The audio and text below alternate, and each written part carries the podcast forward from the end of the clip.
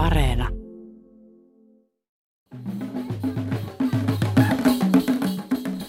Markkinatalous on mekanismi, jossa me kaikki otamme osaa ja jonka keskeinen ominaisuus on itse Jos asiassa joku se, kuvittelee, että oli, olisi olemassa sellaisia ratkaisuja, että leikkausten tuskaa voidaan lievittää budjettivajetta kasvattamalla, erehtyy ja erehtyy pahasti. Uskoakseni Suomi on maa, jolla on loistava menneisyys ja upea tulevaisuus, vain nykyisyys on kurjaa. Näin kirjoitti pari päivää sitten kolumnissaan pitkän linjan talousvaikuttaja Sixten Korkman. Hyvää aamupäivää, hyvät kuuntelijat jälleen täältä Puistolan kotistudiosta. Näin käynnistyy jälleen yksi Mikä maksaa ohjelma. Suomi alkaa vähitellen avautua. Kun tulevaisuus kuitenkin näyttää tällä hetkellä hieman usvaiselta tällä hetkellä, niin katsommekin tänään lähihistoriaamme. Arviot siitä, paljonko talouskasvumme hidastuu vallitsevan tilanteen vuoksi, vaihtelevat. Samoin näkemykset siitä, kuinka pysyviä vaurioita nykytilanne talouteemme jättää. Me palaamme tänään 80- ja 90-luvuille, kun pohdimme sitä, miksi Suomi joutui historiallisen syvään lamaan 90-luvun alussa. Laman syyt, seuraukset ja opetukset siis seuraavan reilun 50 minuutin aikana. Tervehdys Jaakko Kiander ja tervetuloa ohjelmaan. Kiitoksia. Olet nykyisin Eläketurvakeskuksen tutkimuksesta, tilastoista ja suunnittelusta vastaava johtaja, mutta koulutukseltasi olet ekonomisti ja toimit pitkään päätoimisena tutkijana.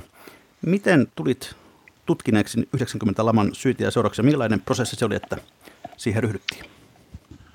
No mä olin silloin laman aikaan itse nuori, nuori tutkija ja tota, tilanne oli hyvin silloin niin kuin innostava noin niin kuin tieteellisessä mielessä ja sitten myös niin kuin talouspolitiikan kannalta hyvin mielenkiintoinen. Ja sitten myös tietysti oli semmoinenkin näkökulma, että oli itse silloin nuori asuntovelkainen perheenisä, joka tietysti hyvin konkreettisesti tunsi siinä perheen taloudessa ja laman vaikutukset ja näki sitten sukulaisista ja, ja tuttavien piirissä kanssa, että minkälaista jälkeä siinä, siinä syntyi, että niin kuin tämä tämä tota, ankea arkipäiväkin tuli hyvin tutuksi. Eli siinä oli tavallaan omiakin kokemuksia taustalla, vaikka nyt niistä et kirjoitakaan tässä, tässä tuota julkaisussa Laman opetukset 90-luvun kriisin syyt ja seuraukset, jonka VAT sitten aikanaan julkaisi tuossa vuosituhannen vaihteen, vaihteen seutuvilla. Sinulla on yhä dosentuuri Helsingin yliopistossa. Ehditkö yhä tehdä aktiivisesti myöskin tutkimusta? No en kovin aktiivisesti, mutta kyllä yritän aina välillä jotain kirjoitella ja, ja jonkun verran pidän luentoja sitten myös. No ennen kuin me kurkistamme tuonne historiaan, niin, niin pari sanaa tästä päivästä. Millaisen ajatuksen olet seurannut sitä, mitä taloudessamme juuri nyt tapahtuu? No tämähän on hyvin mielenkiintoinen tilanne ja tota, nyt kun on tämä sosiaalinen media nykyään olemassa, niin on aika helppo seurata, että ihan miten milläkin hetkellä ihmisten niin kuin ajatukset, ajatukset tässä muuttuu ja kehittyy ja miten tätä tilannetta arvioidaan. Ja tota, musta tässä kun on, on nähnyt jo aika monta kriisiä tähän ikään mennessä, niin toistuu tämä, tota, mikä tuntuu ainakin Suomessa olevan tyypillistä, että ihmiset helposti piahtaroi äärimmäisessä pessimismissä aina kun tulee siihen vähänkin aihetta.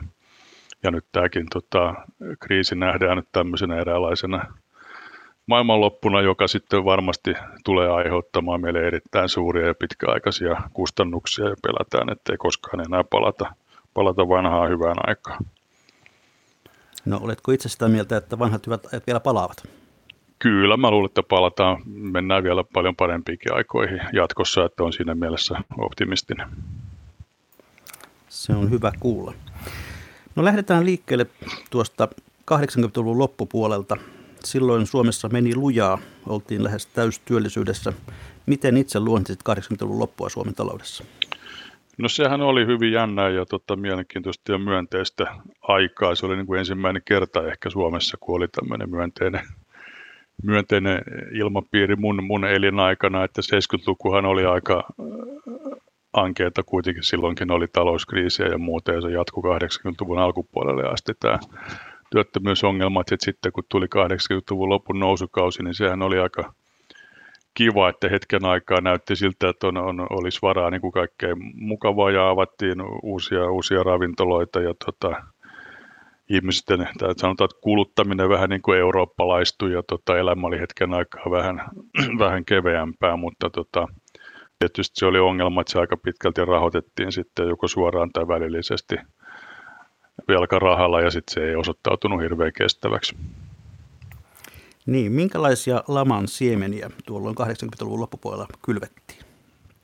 No kyllä se ehkä tämä rahamarkkinoiden vapauttaminen oli se kaikkein tärkein siemen, koska tota, se oli se, joka mahdollisti ylivelkaantumisen ja, ja mahdollisti sen, että voi tulla velkakriisi. Että tämähän on nähty muuallakin maailmassa, että, että jos rahamarkkinoita säädellään, niin silloin yleensä ei tule velkakriisejä, koska ei silloin sitä velkaa pysty ottamaan liikaa, mutta heti kun säätelystä luovutaan, niin, niin ennen pitkää sitten markkinoilla tulee ylilyöntejä, jotka sitten johtaa velkakriiseihin. Ja tästä on tietysti kaikkein selvin esimerkki on tämä vuoden 2008 finanssikriisi, joka Yhdysvalloissa käynnistyi ja siellä musta meni ihan samantapainen tapahtumaketju sielläkin koettiin kuin Suomessa silloin, silloin aikana. Että ainoa ero oli se, että, että Yhdysvalloissa tämä pankkitoiminta oikeastaan vapautettiin sitten vasta myöhemmin kuin Suomessa. No itse asiassa, miksi rahamarkkinoiden sääntelystä haluttiin luopua tuolloin 80-luvulla? No mä sanoisin, että siinä oli takana tämmöinen, tietysti siinä oli erilaisia tota, etuja, et, eräät intressitahot tietysti hyöty siitä, että rahamarkkinoiden toimijat sitä ajo voimakkaasti ja elinkeinoelämä myös niin kuin ihan teollisuusyrityksetkin ajatteli, että se hyödyttäisi, hyödyttäisi niitä merkittävästi tämä rahamarkkinoiden vapauttaminen. Ja, mutta hyvin tärkeä minusta oli tämmöinen niin kuin ekonomistiajattelu, jossa tapahtui tämmöinen sukupolvin muutos.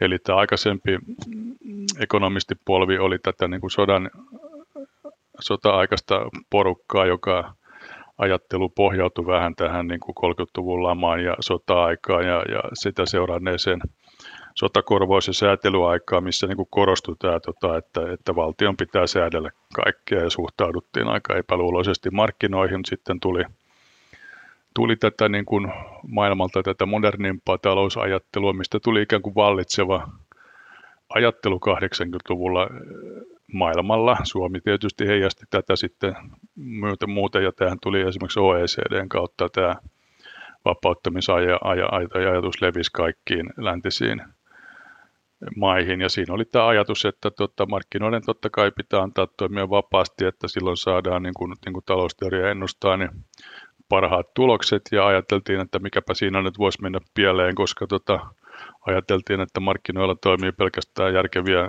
olioita, jotka toimii rationaalisesti ja osaa arvioida riskinsä. Ja, ja tota, siihen aikaan ajateltiin, että totta kai niin kuin yksityinen sektori toimii paljon järkevämmin kuin valtio, valtion säätelijä virkamiehet, että siinä mielessä pidettiin itsestään selvänä, että vapauttaminen on hyvä asia. Ja sehän oli niin kuin linjassa tämän niin kuin vapaakauppa-ajattelun kanssa, kun muitakin hyödykemarkkinoita myös vapautettiin samaan aikaan säätelystä, mutta siinä oli ehkä tämä ero, ettei sitten, mikä on tästä pikkuhiljaa vasta ehkä, ehkä ruvennut valkenemaan, että rahoitusmarkkinat on kuitenkin ehkä vähän erilaiset kuin tota, vaikka, vaikka hyödykemarkkinat sen takia, että rahoitusmarkkinoilla on niin paljon muita ulottuvuuksia. Niin, Jaakko Kiender, oliko siis niin, että kun rahamarkkinat vapautettiin kaikkialla muuallakin, niin Suomella ei ollut oikeastaan vaihtoehtoja? No kyllä se näin, näin oli hyvin pitkälle, että tämä oli tämmöinen OECD eh, viemä eteenpäin viemä tämmöinen ikään kuin liberalisointi- ja harmonisointihanke, jossa tota OECD suositti kaikille jäsenmaille, eli kaikille läntisille teollisuusmaille tätä tota, rahoitusmarkkinoiden vapauttamista, samoin kuin kaikkien muidenkin markkinoiden vapauttamista. Ja tämähän on tavallaan ollut hyvin pitkään OECDn tämmöinen missio ylipäätään tämmöinen tota, markkinalähtöisten uudistusten ajaminen jäsenmaissa. Ja tota, on tietysti selvää, että ei Suomi voinut siinä nyt kauhean erilainen toimia olla, että, että se Suomen liikkumavara oli ehkä siinä, että tota, missä tahdissa ja kuinka nopeasti sitten tämä, tämä vapauttaminen olisi tehty. No noihin aikoihin nousi myös esiin termi kulutusjuhlat. Taisi olla silloinen Suomen Pankin pääjohtaja Rolf Kulberg, joka kulutusjuhlista varoitteli. Elimmekö me kulutusjuhlaa 80-luvun lopulla? No semmoista pientä juhlaa kyllä, mutta musta tämä oli tämmöistä ehkä, ehkä suomalaista tyypillistä moralismia, jossa tota, kauhistellaan sitä, että, että ihmisten elintaso vähän nousee, nousee ja tota, pystytään jotakin hauskaakin keksimään elämään. Että musta 80-luvun kulutusjuhla nyt oli kuitenkin suht vaatimatonta ja täytyy muistaa, että siinä oli takana myös siinäkin tuommoinen noin 10 vuoden periodi, jolloin tota, elintason nousu oli ollut taas aika hidasta. 70-luvun talousongelmien vuoksi ja sitten 80-luvun lopulla tuli sitten vähän tätä niin sanottua kulutusjuhlaa, eli tota yksityinen kulutuskasvu muutaman vuoden ajan reippaasti, mutta musta se ei ollut se, mikä nyt oikeasti oli se talouden ongelma.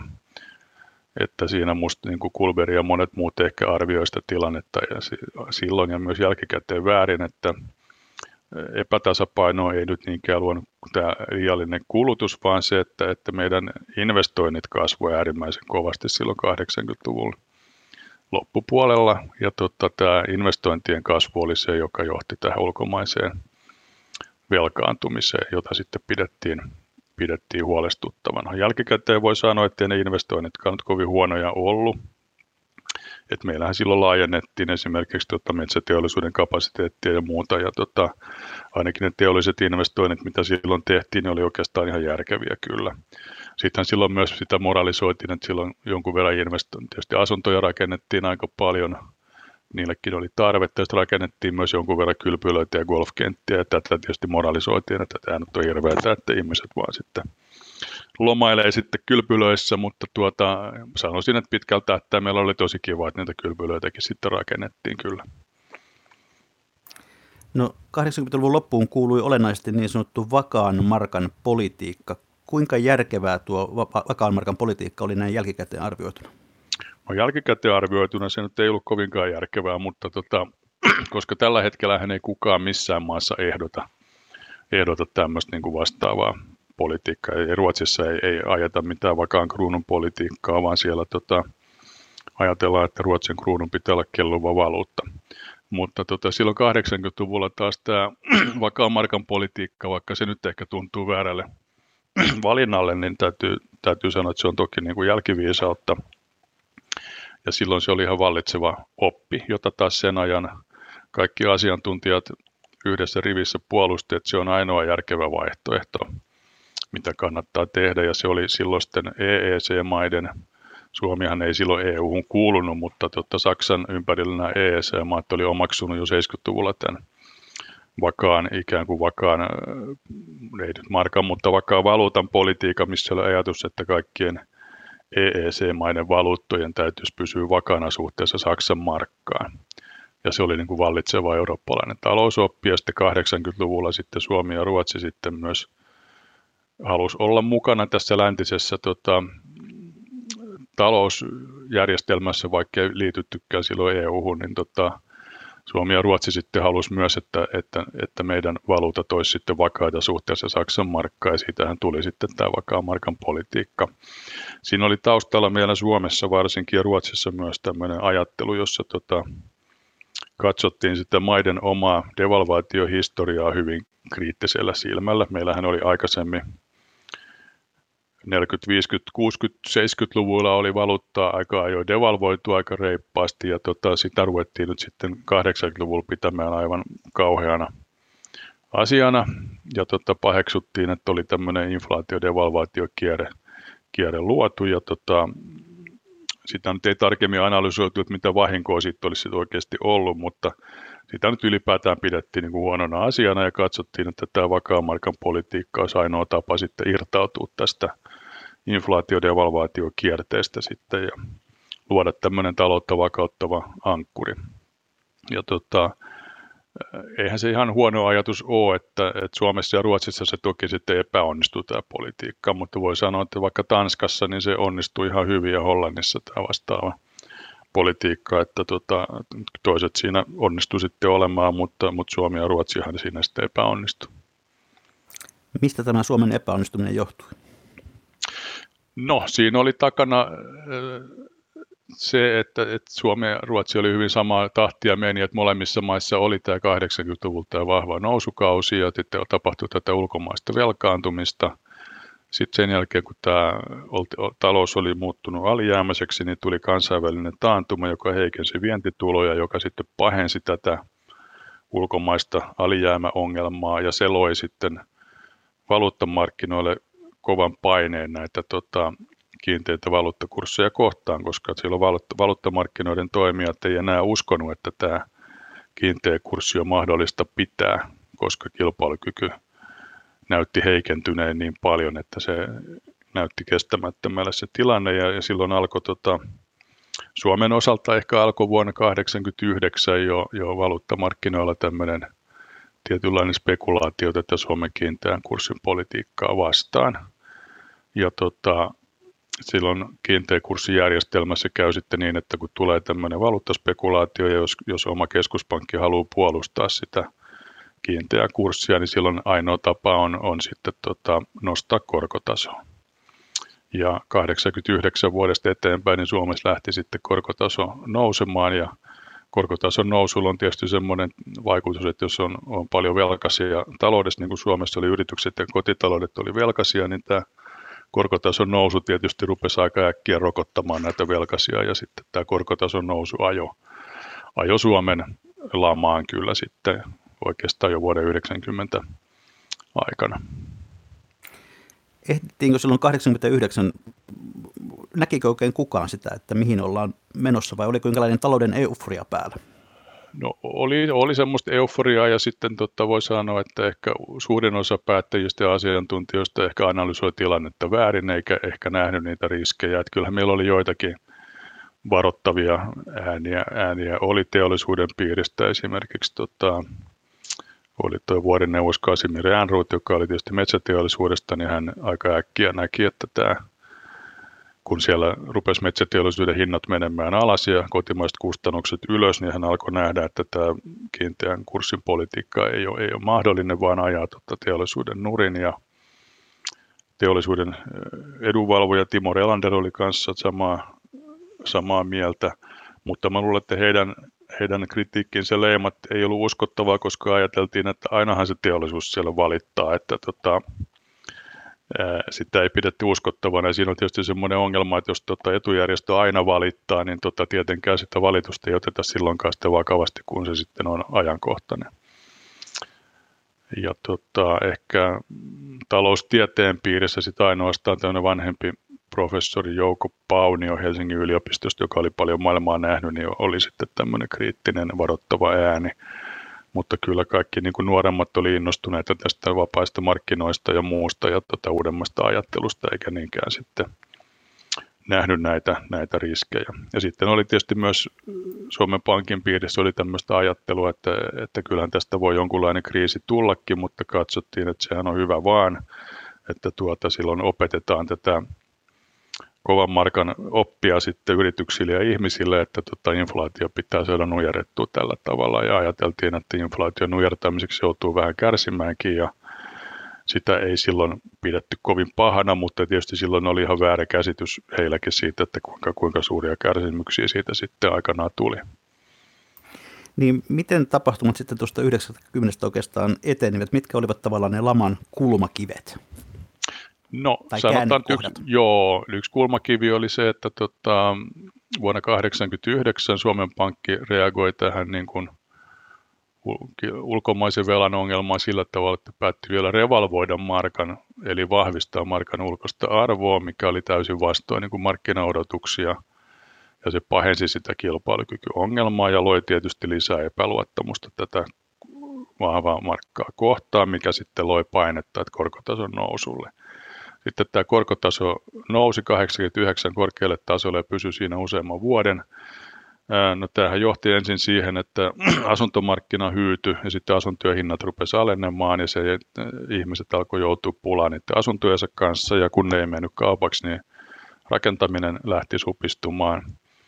Kun rakentaminen supistui, niin talous joutui jo oikeastaan lamaan. Yritykset lakkasivat investoimasta, kun korot nousi kun rakentaminen ja investoinnit menee, menee alas, niin silloin talous yleensä joutuu vakavaan lamaan. Ja sitten kotitaloudet sitten, kun niiden korkomenot nousi, niin rupesi leikkaamaan kulutusta, joten katsotaan, sitten myös tämä palvelusektorikin rupesi supistumaan. Että tällä tavalla talous lähti niin kuin supistuvaan kierteeseen ja sitten tähän tuli päälle sitten vielä se, että vuonna 1991 sitten tota, meidän tärkein, siihen asti tärkein kauppakumppani, eli Neuvostoliitto, niin joutui tähän loppumiskriisiin, minkä takia meidän vientitulot sieltä Neuvostoliitosta sitten lopahti ja se aiheutti vuonna 1991 tämmöisen vientikriisin sitten vielä kaiken päälle. Ja, ja silloin kun oli, oli tämä tilanne, että tota, oli valmiiksi alijäämäinen talous, jossa sitten tuli tämmöinen negatiivinen vientisokki, niin to, toki nämä markkinat hermostu siitä lisää ja silloin alkoi sitten valuuttapako ja tota, sehän johti sitten jo syksyllä 1991 siihen, että, että Suomen Pankin valuuttavaranto ehtyi ja tota, oli, tämä, oli tehtävä tämmöinen pakko devalvaatio mutta tota, sehän pikkusen korjasi tilannetta kilpailukyky mielessä, mutta oli mielenkiintoista, että silloin 91 devalvoitiin, mutta ajateltiin silti, että, että vahva markan politiikkaa pitää jatkaa.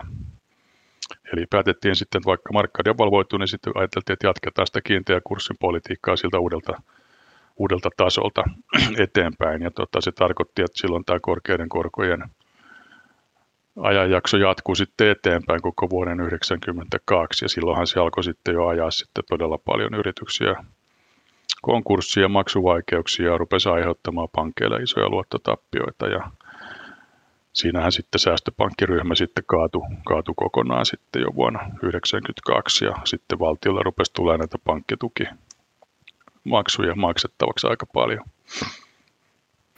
Niin, tässä vaiheessa, ty- joo, sano vaan. Joo. Jatka vaan. Okei, okay, joo. No tota, niin, tämä, tota, tämä kysynnän lasku, mikä alkoi 89, niin sehän johti sitten työttömyyden nousuun. Tämä työttömyys rupesi nousee silloin selvästi vuonna 1991 alkoi alko jyrkkä työttömyyden nousu, joka kesti sitten kolme vuotta. Et työttömyys oli aluksi kolme prosenttia ja siitä se nousi sitten korkeimmillaan 20 prosenttia. Et me menetettiin siis noin 400 000 työpaikkaa siinä muutamassa vuodessa konkurssia ja, ja irtisanomisten kautta. Se olikin aika erikoinen tilanne. Jälleen härkäpäisesti jatkettiin yhdestä vahvan markan politiikkaa ja se oli aina se ainoa vaihtoehto. Lopulta sitten Markka oli pääsettävä kellumaan ja se devalvoitui entisestään ja yhtäkkiä se olikin se ainoa hyvä vaihtoehto. Miten se ajatus näin nopeasti kääntyi? No tämähän on hyvin erikoista, että tota, silloin 91, kun tuli pakkodevalvaatio, niin sen jälkeen kaikki sitten asiantuntijat vielä vannoivat, että tämä kiinteä kurssin politiikka on ainoa vaihtoehto ja sitä täytyy jatkaa.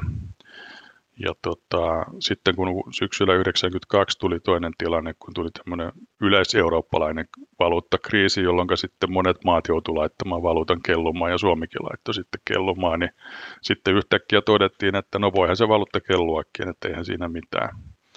Ja tämä on tyypillistä, että jos, jos katsotaan vaikka tuota 1930-luvun kriisi, joka oli hyvin samantapainen, niin silloin Suomessa myös kaikki asiantuntijat vannoi hyvin pitkään, että tota, kultakanta on ainoa järkevä järjestelmä ja sen takia valuuttaa ei voi devalvoida.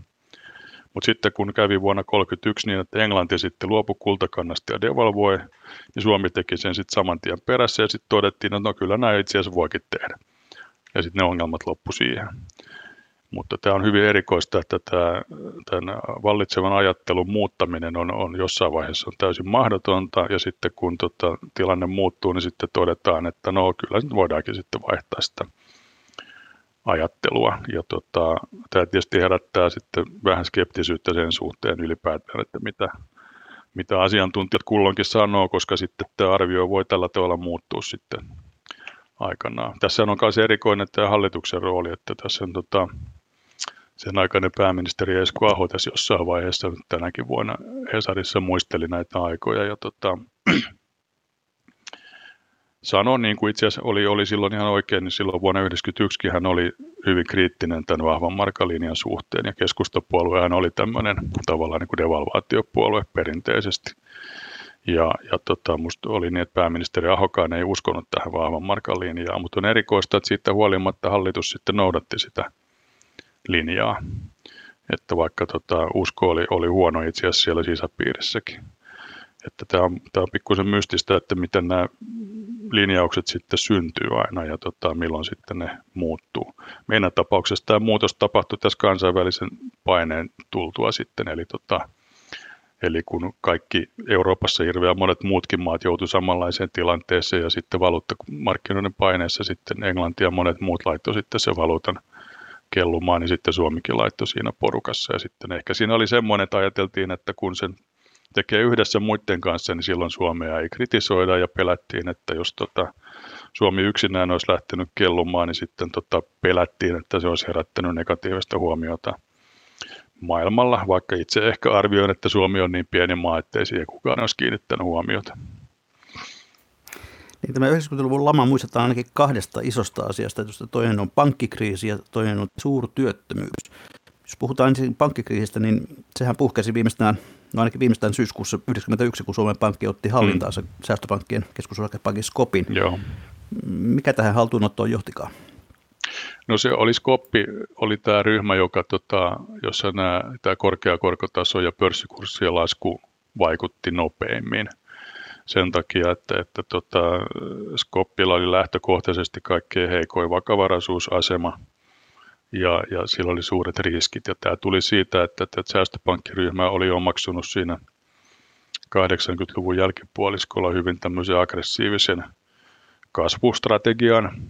Sehän oli aikaisemmin ollut tämmöinen tota, hidasliikkeinen kotimainen säästöpankkiryhmä, joka nyt ei ollut varsinaista bisnestä tehnyt juuri lainkaan, mutta siellä sitten innostuttiin 80-luvulla markkinoiden vapautuessa tästä innostuttiin markkinoiden vapautumisesta ja modernista ajattelusta ja siitä yritettiin lähteä tekemään tämmöistä kansainvälistä investointipankkia, joka sitten ottaa paljon tota, lainaa tuolta kansainvälisestä markkinoilta ja sitten sijoittaa sitä eteenpäin erilaisiin kohteisiin kotimaassa ja ulkomailla. Ja näin se rakensi tämmöisen hyvin riskipitoisen taseen itselleen. Ja, ja sitten jo syksyllä 91 kävi ilmi, että, tota, että siellä on, on tulossa niin isot tappiot, että tota, pankin vakavaraisuus uhkaa, uhkaa mennä kokonaan, jolloin sitten pankkivalvoja ja Suomen Pankki päätti sitten ottaa sen, sen haltuunsa ja tota, lupas vastata sitten pankin pankin vastuista ja tässä oli varmaan motivaationa varjella Suomen kansainvälistä luottokelpoisuutta, että tota, toinen vaihtoehto olisi ollut, että sitten Skoppiin sijoittaneet ulkomaiset sijoittajat olisivat menettäneet rahansa. No, tämä johti sitten myöskin varsin massiiviseen pankkitukeen tämä pankkikriisi. Paljonko kaikilla vuosien saatossa maksettiin? No, nämä arviot oli, että se oli luokkaa noin 40 miljardia markkaa, joka nyt niin kuin tämän päivän rahassa on jo aika pienehkö summa, eli 7 miljardia euroa, mutta se oli kuitenkin siinä vaiheessa, se oli siis noin 8 prosenttia meidän bruttokansantuotteesta ja, ja kun tietysti valtio oli hyvin suurissa rahavaikeuksissa, niin siinä vaiheessa oli aika iso, iso lohkaisu tietysti siellä valtion taloudessa sitten laittaa näinkin iso raha sitten vielä erikseen pankkien pankkien tukemiseen. No näin tämän päivän näkökulmasta arvioiden, niin oliko tämä pankkituki järkevä ratkaisu? No yksityiskohdista varmaan voi tota keskustella loputtomiin, että kuinka sitä hoidettiin, mutta kyllä se suuressa kuvassa tietysti tämä nyt on nähty, nähtiin viimeksi ehkä vuonna 2009, kun kaikki maailman maat ryhtyi pelastamaan pankkejaan, että tota, kyllä se ainoa järkevä vaihtoehto on jollakin tavalla pelastaa ne pankit ja pitää ne pystyssä. Se, että miten se tehdään, niin on sitten toinen juttu, että Norjassahan tehtiin taas vasta, se Norjakin joutui pankkikriisiin, mutta siellä tehtiin, että valtio otti ne kaikki pankit haltuunsa saman tien sitten. Suomessa taas tota, valtio otti ainoastaan tämän säästöpankkiryhmän haltuunsa ja sen sijaan sitten nämä liikepankit sai, sai sitten vaan tämmöistä valtion pääomatukea, jonka ne sitten myöhemmin maksoi takaisin. No noihin vuosiin liittyvät myöskin sitten aika voimakkaat leikkaukset sosiaaliturvaan ja julkisiin palveluihin, samoin ansiotuloveroa kiristettiin. Oliko tässä kyse myöskin täysin välttämättömyydestä vai oliko tässä ideologisia valintoja? No varmaan sekä että, mutta tota välttämättömyyden puolesta tietysti puhuu se, että tota, tämä politiikka oli välttämätöntä niin kauan kuin haluttiin pitää kiinni, kiinni siitä vahvan markan politiikasta – Eli jos tota, tämä on tyypillistä, että jos kehitysmaassakin valuutta joutuu uskottavuuskriisiin, niin ainoa tapa turvata se on valuutan vakaus on silloin lähteä leikkaamaan tota, kysyntää, jotta se ulkomainen velkaantuminen saadaan kuriin ja silloin se vaatii tiukkaa budjettipolitiikkaa. Eli niin kauan kuin haluttiin pitää sitä vahvasta markasta kiinni, niin tota, tämä oli tavallaan ymmärrettävää tämä leikkauspolitiikka. Mutta sen jälkeen kun sitten markka pantiin kellumaan, niin tämä liikkumavara tosiaalisesti kasvoi kyllä politiikassa, mutta sitä ehkä ei ihan tajuttu, tajuttu, vaan kuviteltiin, että täytyy jatkaa tätä ankaraa leikkauspolitiikkaa sitten edelleen, eikä itse asiassa nähty sitäkään, että, että Suomen vienti oli lähtenyt jo vahvaan kasvuun ja, ja kasvuedellytykset oli aika hyvät. Ja tota, siinä mielessä tässä ehkä tämä pessimismi löi mun mielestä vähän ylitse. Että tässä oli, oli tämän leikkauspolitiikan takana oli arviot siitä, että Suomen, Suomen talous ei koskaan toivu tästä kriisistä ja että ollaan pysyvästi köyhdytty ja sen takia pitää ajaa, ajaa hyvinvointivaltio alas. Se on hyvin samantapaista keskustelua, mitä tällä hetkelläkin käydään siitä, että nyt korona köyhdyttää meidät pysyvästi ja sen takia meillä ei enää, enää ole varaa mihinkään hyvinvointiin jatkossa ja sen takia pitää leikata. Että tämmöinen keskustelu meillä hyvin helposti käynnistyy ja, tota, ja, ja sehän oli 90-luvulla kanssa aika, aika vallitseva tota, keskustelun sävy. No sittenhän tilanne tietysti muuttui aika nopeasti muutamassa vuodessa. Suomen talous lähti kovaan kasvuun ja valtion talous korjaantui, että sitten sen jälkeen olisi voinut tehdä ihan toisenlaisia päätelmiä, mutta tota, tämä oli, oli kriisiajan arvio tämmöinen. Ideologia siinä toki oli jonkun verran mukana, että tota, meillä oli silloin, silloin keskusta ja kokoomuksen hallitus, joka, jossa oli, oli varmaan tiettyä tota, hmm, vastenmielisyyttä tätä hyvinvointivaltion näitä sosiaaliturvajärjestelmiä kohtaan ja ainakin silloin ministeri Iiro Viinanen kovasti kritisoi työttömyysturvajärjestelmää ja yritti ajaa siihen isoja, isoja leikkauksia. Niin onko Suomi jotenkin tällaisen masokistisen talouspolitiikan ihmemaa? No kyllä me ollaan, että tota, me, ja tota, musta masokistinen politiikka nauttii meillä loppujen lopuksi suurta kannatusta myös sitten. Tosin siinä vaiheessa, kun se masokistinen politiikka kohdistui ihmisiin itseensä, niin ne eivät tykkää siitä, mutta, mutta meillä tyypillisesti yleinen mielipide kyllä kannattaa masokistista politiikkaa ja ihmiset toivovat, että se kohdistuu heidän naapureihinsa sen sijaan, että kohdistuu heihin itseensä. Ja meillä on tästä esimerkkejä monta, että 1860-luvulla meillä oli nämä suuret nälkävuodet ja sen taustalla oli myös tämmöinen maksutasekriisi, jota haluttiin aluksi hoitaa tota, rajoittamalla tuontia, ja tota, se sitä aiheutti sitten nälänhädä. Mutta tota, valuuttakurssi pysyi silloin vahvana.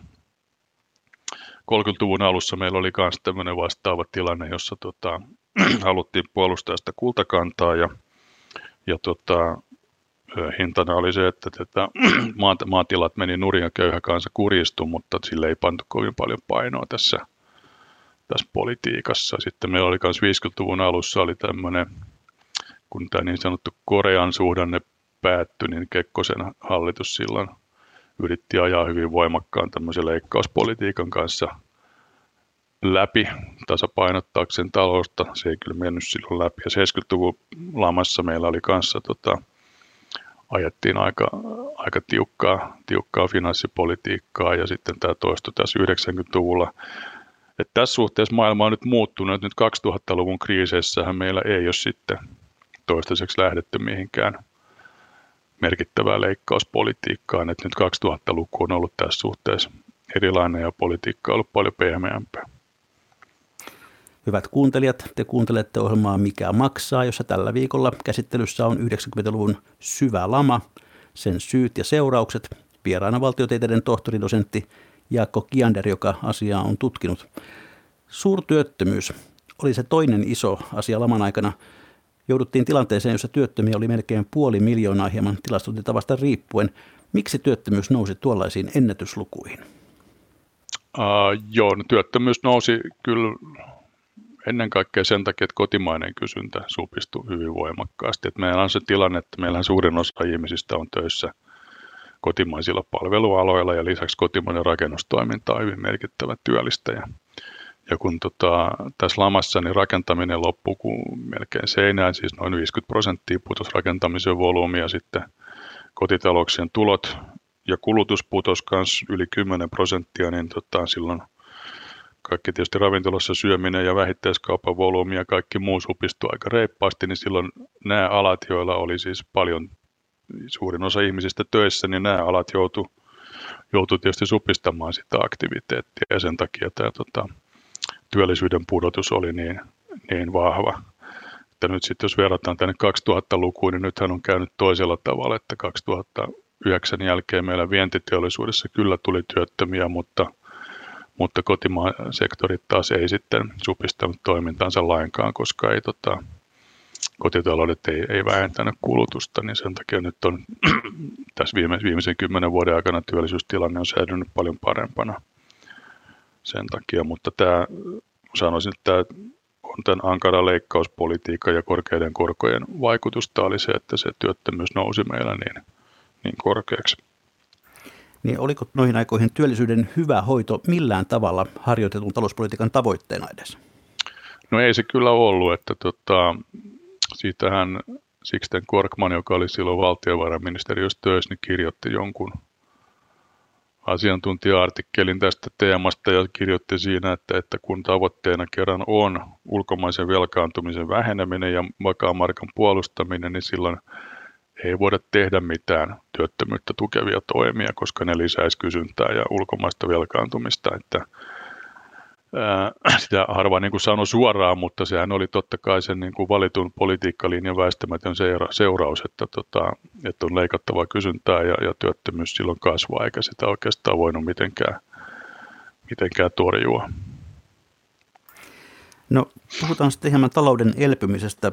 Suomen talouskehityksessä tapahtui käänne parempaan jo vuoden 1993 lopulla. Saiko sen aikaan harjoitettu talouspolitiikka vai mikä? No, no ei nyt varmaan se talouspolitiikka ainakaan kyllä, että talouspolitiikka oli erittäin kiristävää ja kasvua hidastavaa. ja tota, musta sen sai aikaan tietenkin tämä markan kelluttaminen sai tämän sen muutoksen aikaan, mutta sehän oli myös semmoinen, mitä politiikka yritti vastustaa tätä kellutusta ja devalvaatiota, mutta sitten kun se politiikasta huolimatta toteutui silloin syksyllä 1992, kun markka pantiin kellumaan, niin se devalvoitui aluksi erittäin jyrkästi, noin 30 prosenttia, mikä tietysti paransi viennin kilpailukykyä ihan valtavasti. Meidän vienti lähti erittäin kovaan kasvuun. Vientiteollisuus rupesi elpymään. Ja samalla sitten kun huomattiin, että kun markka kelluu, niin silloin siihen ei kohdistu sitten tätä vihamielistä valuuttaspekulaatiota, jota ei sitten tarvitsekaan torjua korkealla koroilla. Ja niinpä huomattiin, että ne korot voitiin sieltä 13 prosentista niin laskeekin sitten aika äkkiä 5 prosentin tasolle. Ja tietenkin tämä korkotason lasku silloin helpotti hirveästi kaikkien velallisten asemaa. Jos nämä korkeat korot olisi jatkunut vielä pidempään, niin loputkin yritykset olisi mennyt nurin ja, ja tota, myös sitten kaikki loput pankit kaatunut. Mutta tämä korkotason laskuhan pelasti sitten hyvin pitkälle tota, yritykset ja kotitaloudet ja pankit ja tota, näin voimakas korkotason laskuhan sitten tuki myös kaikkien asuntovelallisten kotitalouksien nettotulot lähti nousuun, kun ne korkomenot rupesi pienenemään. Ja tota, sitä kautta tämä talous lähti, siis vienti lähti nousuun ja kotimainen kysyntä lähti nousuun ja yrityksetkin rupesivat sitten investoimaan, kun niiden rahoitustilanne parani, että sitten vuonna 1994 oli talous oli jo hyvin vahvassa kasvussa ja sitten tämä näkyy työllisyydessä sitten vuonna 1995. Niin vaikka talous elpyi, työttömyys väheni hyvin hitaasti. Miksi? No tämä on ihan, ihan normaali tietysti, että tota, ää, työllisyyden liikkeet ylöspäin on, on hitaampia. Meillähän talouskasvu oli hyvin vahvaa, se laman jälkeen se kasvu oli siis noin 5 prosenttia – vuodessa pitkään, mutta sitten samaan aikaan myös tuottavuuden kasvu oli hyvin vahvaa. Eli tuottavuus kasvoi noin 3 prosenttia vuodessa, niin siitä sitten voidaan melkein vähennyslaskuilla saada, että silloin se työpanoksen kasvu oli sitten 2 prosenttia vuodessa, eli se oli sinänsä ihan hyvä kasvu, mutta kun tota, työllisyys oli painunut niin alas, niin sen takia tämä työttömyyden, lasku, työttömyyden laskussa tämä oli aika hidasta, mutta kyllä se työttömyys tuli sieltä kuitenkin – alas tota, noin 2 prosenttiyksikköä vuodessa, mikä oli musta aika kova vauhti. Mutta kun se oli noussut sinne lähelle 20, niin tietenkin kesti sitten aika pitkään, että tultiin alas. Ja jos lasketaan tämä työllisten määrä, niin siinähän me saavutettiin sitten se vuoden 90 tilanne uudestaan vasta vuonna 2008. Eli, eli kesti 18 vuotta ennen kuin tota, työllisyys palautui ennalleen. Jaakko Kiender, miten määrittelet sen, milloin tuo lama, milloin voi sanoa, että se oli Suomessa ohi? No siinä on monta päivämäärää. Yksi on se, että talous lähti kasvuun vuonna 1994, mutta sitten tietysti se lama edeltänyt tuotannon taso saavutettiin sitten vasta vuonna 1996. Eli voi sanoa, että kyllä se lama meitä rassasi nyt ainakin sinne vuoteen 1996 asti. Ja sitten jos katsotaan sitä työttömyyttä ja työllisyyttä, niin siinä mielessä niin ruvettiin palaamaan normaaliaikoihin sitten vasta ehkä joskus vuonna 2005. Eli kyllä tämä niin työmarkkinoilla tämä lama ja sen seuraukset näkyy vähintään kymmenen vuoden ajan. Lamalla oli siis pitkä varjo. Erittäin pitkä. Ketkä olivat laman suurimmat häviäjät ja voittajat? No häviäjiä tietysti oli tota, ehkä suhteellisesti eniten hävisi ne yrittäjät, jotka teki konkurssilaman aikana ja joille tyypillisesti oli, oli sitten henkilökohtaisilla takauksilla niitä yrityksen velkoja, jolloin he menetti sitten koko henkilökohtaisen omaisuuden ja monet sitten joutuivat vielä siihen tilanteeseen, että omaisuuden realisoinnin jälkeenkin niitä velkoja sitten jäi ja sitten niitä velkoja on sitten saanut maksella sitten lopun ikää. Eli tota, laman seurauksena tuli paljon näitä ulosotto velallisia meille. Ja tota, mä luulen, että heidän tilanne on ollut tosi vaikea monesti. Ja toinen ryhmä sitten, joka on kärsinyt erittäin paljon, ne oli tietysti, kun no, meidän työttömiähän tuli 500 000, että se oli massailmiö, mutta sitten osa näistä työttömistä jäi sitten pitkäaikaistyöttömiksi eikä sitten onnistunut enää työllistymään nousukauden aikana takaisin. Eli tota, kyllä meille tuli tämmöinen parisadan tuhannen ihmisen pitkäaikaistyöttömien joukko, jotka syrjäytyi sitten pysyvästi työmarkkinoilta ja tietysti heidän tulonsa meni aika alas, että heistä tuli sitten myös köyhiä. Että tota, kyllä tästä tuli, tuli paljon tätä köyhyyttä ja kurjuutta. Aika monen niin kuin elämänkaari meni ihan, ihan pilalle tämän laman takia. Jossain määrin tämä vaikutti myös sitten nuoriinkin, että eli ne nuoret, jotka valmistuivat 90-luvun alussa ja yritti tulla työmarkkinoille, niin heidän tota, oli hyvin vaikea löytää työpaikkaa ja sen tämä on tutkimuksissa selvitettykin. Eli tämä työuran kehitys on aika paljon riippunut siitä, että kuinka suotuisessa vaiheessa on työmarkkinoille tullut. Jos on tullut laman aikaa, niin se työura on kehittynyt huonommin kuin, kuin muilla. Mutta sitten toki on voittajiakin, että kyllähän kun tota meillä asuntoja ja osakkeiden hinnat tuli alas silloin, niin sitten sen jälkeen on tullut ylös ja jos sitten onnistuu siellä markkinoilla tekemään ostoksia hyvään aikaan, niin silloin pystyy, pystyy tosi halvalla hankkimaan yhtä ja toista ja sitten sen jälkeen on voinut nauttia arvonnousuista. Eli tota, että tota, sekä onnella, onnella että taktisella silmällä niin on, on myös voinut tehdä isoja voittoja tämän tämän tota, lama-kuprun ansiosta. Ja toki sitten meillä oli tämä Nokian nousu, joka nyt ei tästä lamasta mitenkään johtunut, mutta tota, ajoittu tähän lamasta toipumiseen. Ja tämä Nokian valtava nousu siinä 90-luvullahan oli semmoinen, joka sitten tuotti hirveästi lisää hyvinvointia ja varallisuutta suomalaiseen yhteiskuntaan. Jos mennään sitten näihin 90-luvun laman opetuksiin, niin millaisia ne ovat sinun nähdäksesi olleet? Mitä me olemme sitä oppineet? No musta siitä on opittu kyllä aika paljon, että tietysti ehkä yrittäjät varsinkin on oppinut varovaisuutta tuosta aika paljon, että ne oli aika kammottavia ne monet yrittäjäkohtalot ja tota, sen jälkeen on sitten syytelty, että miksi suomalaiset yrittäjät on varovaisia ja välttää riskiä, mutta mä luulen, että lamakokemus on siinä takana, että, että harva haluaa niin kuin ottaa hirveästi henkilökohtaista riskiä, koska nämä jäljet, jäljet pelottaa.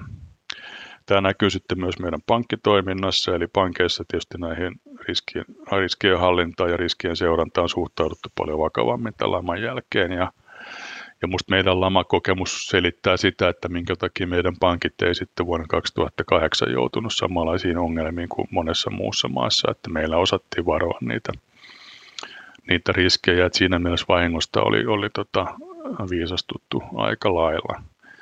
Ja sitten ehkä tämmöinen politiikkaopetus on, että kyllä, kyllä musta tämä oli, oli, oli toki poliitikoille ja päättelijöillekin järkytys tämä lama.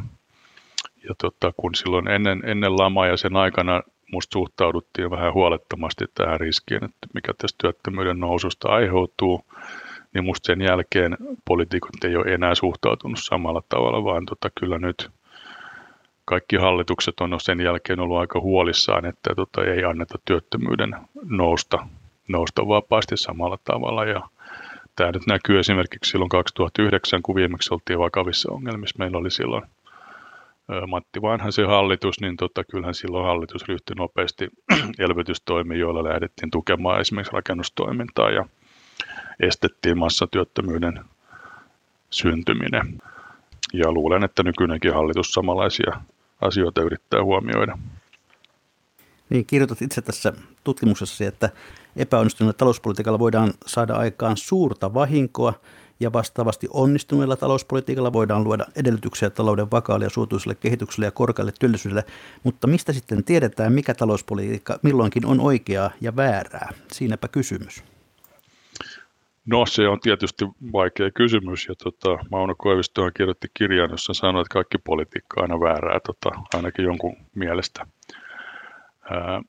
mutta tota, Minusta on yksi on tietysti, että yrittää niin kuin, käyttää tervettä järkeä asioiden arvioinnissa. Ja silloin 90-luvulla minusta terve järki pikkusen katosi, että, tota, että tätä vahvaa markkaa ajettiin niin jääräpäisesti, että se rupesi olemaan niin kuin tosiasioiden vastasta se politiikan ajaminen, se sai tämmöisiä ideologisia sävyjä, että se ei enää ollut tämmöistä niin kuin sanotaanko realistista paasikivelaista politiikkaa, jossa niin kuin pitäisi tosiasiat tunnistaa, vaan siinä yritettiin niin kuin mennä vastoin tosiasioita ja tota, se johti sitten katastrofiin kyllä. Että mä luulen, että nyt on ehkä, ehkä opittu sitä, että koitetaan välttää tämmöisiä niin kuin äärimmäisiä liikkeitä ja tota, silläkin musta päästään jo aika pitkälle, että tota, koitetaan tehdä vain maltillisia korjauksia politiikassa, niin silloin ei tule hirveän suuria vahinkoja. No yhdeksi laman syyksi on tarjottu myös huonoa onnea.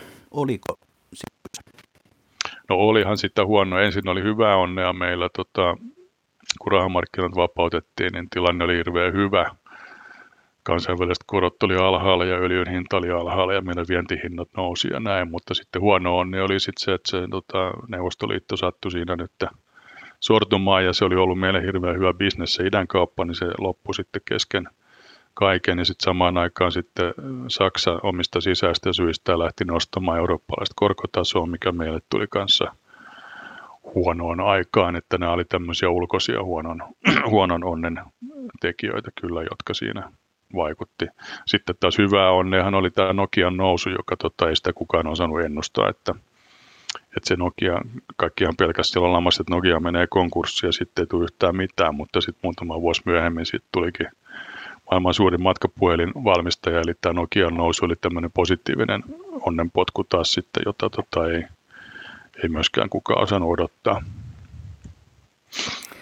No näin jälkikäteen arvioiden, kun lamasta tuli niin syvä, niin mitä olisi voitu tehdä, jotta niin syvään lamaan ei olisi jouduttu? No olisi tietysti pitänyt tehdä toisenlaista politiikkaa. Nyt jälkikäteen sitä voidaan niin kuin arvioida, että mikä olisi ollut milloinkin optimaalista, että se on tietysti jälkiviisautta, mutta – mutta mun mielestä olisi silloin ehkä 89 vuonna olisi pitänyt jättää se revalvaatio tekemättä ja kun 91 lähdettiin tekemään tätä kuuluisaa ekukytkentää, jolla vahvistettiin vahvan markan politiikkaa, niin siinä yhteydessä olisi pitänyt markkaa jo vähän devalvoida ja, ja lisätä se vaihteluväliä, jolloin olisi tullut joustavuutta siihen valuuttakurssiin ja ja sitten tämä Ahon hallituksen yritys tämmöiseksi yhteiskuntasopimukseksi oli ihan hyvä yritys, se meni karille, mutta siinä olisi pitänyt olla osapuolille enemmän joustavuutta ja saada aikaan uskottava tulopoliittinen ratkaisu silloin syksyllä 1991, niin mä luulen, että tällä valuuttakurssijoustolla ja tulopolitiikalla ja siitä, siihen olisi yhdistetty vähän enemmän finanssipoliittista joustoa, niin olisi päästy parempiin tuloksiin kyllä. Mutta tämä on tietysti nyt täältä tulevaisuudesta tehty jälkiviisasarvio. No se on kuitenkin tunnustettu fakta, että rahamarkkinoiden vapauttaminen on lisännyt lisää kriisialttiutta. Miksi se on näin?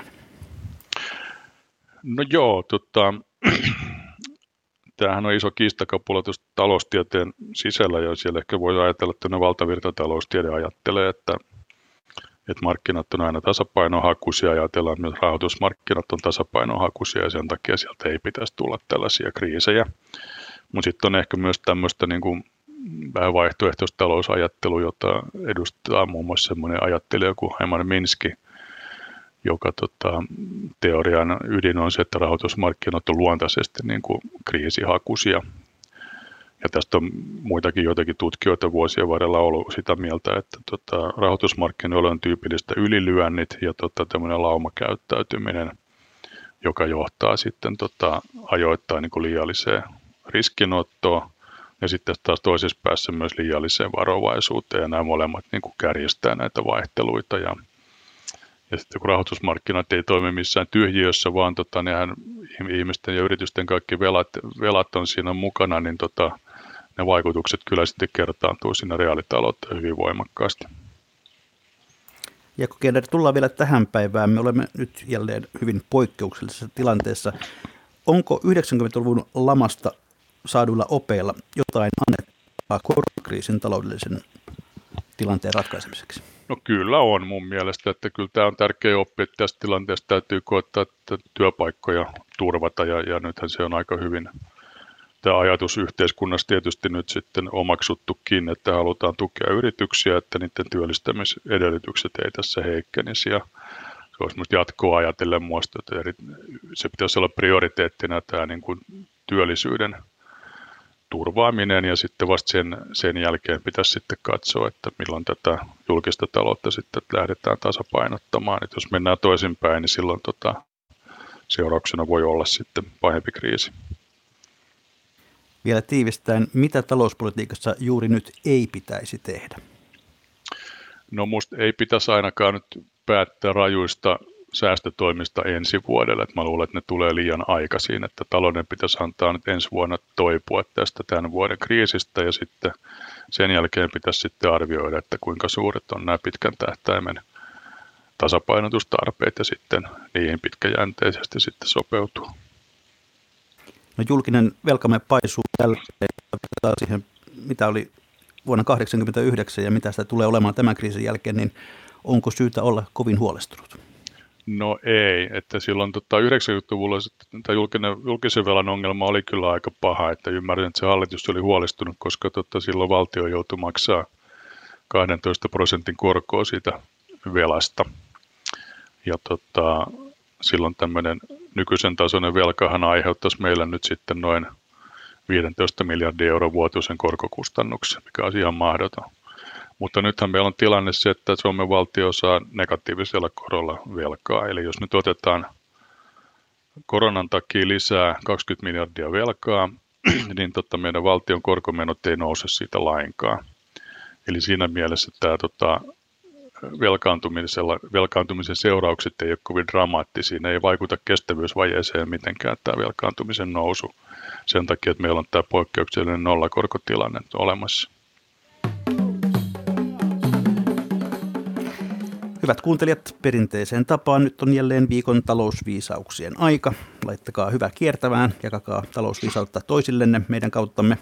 Niitä voi lähettää minulle vaikkapa sähköpostilla osoitteeseen juho-pekka.rantala.fi.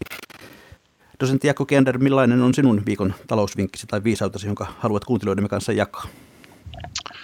No, kyllä mä nyt haluaisin tämmöistä pientä positiivisuutta tässä jakaa ja ajatella, että nyt mahdollisuuksien mukaan niin tota kannattaisi lähteä näitä suomalaisia palveluita kuluttamaan ja edistämään kotimaan matkailua nyt ensi kesänä. Se oli selkeä ja konkreettinen vinkki. Yleisövinkin on lähettänyt nimimerkki Siellä aina ystävät ja sen muinaiseen pankkimainokseen. Hän kirjoittaa näin. Käytä eri pankkeja.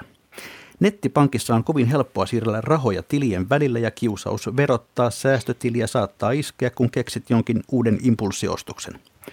Näppärä tapa hidastaa varojen siirtelyä on pitää käyttö- ja säästötilit eri pankeissa. Parin pankkipäivän viive saattaa antaa sopivan ajan miettiä uudelleen se, onko uusin hankintasi sittenkään tarpeen. Kiitoksia Jaakko Kiander, kiitoksia hyvät kuuntelijat. Tämä ohjelma, kuten aiemmatkin Mikä maksaa, löytyy hetken kuluttua Yle Areenasta. Ja jos 90-luvun lama kiinnostaa enemmänkin, suosittelen kuuntelemaan Yle Areenasta uutta podcast-sarjaa nimeltä Virtasen taloushistoria. Kollega Juha Virtanen käsittelee sarjassaan erilaisia taloushistorian käännekohtia, myös tätä 90-luvun lamaa. Eli mikä maksaa, sitä me ihmettelemme jälleen viikon kuluttua.